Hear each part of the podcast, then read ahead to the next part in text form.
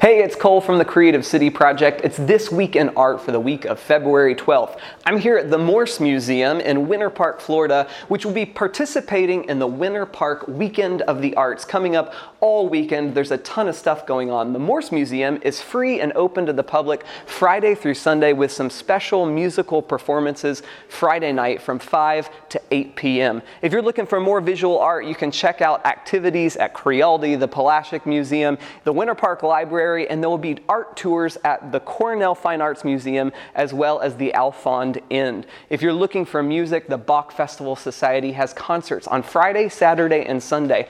Their Friday concert is a free organ performance that you can attend, and as well as the concerts on Saturday and Sunday, the Insights and Sound series, and on Sunday, musical meditations, spiritual spaces at the Knowles Memorial Chapel on the Rollins College campus.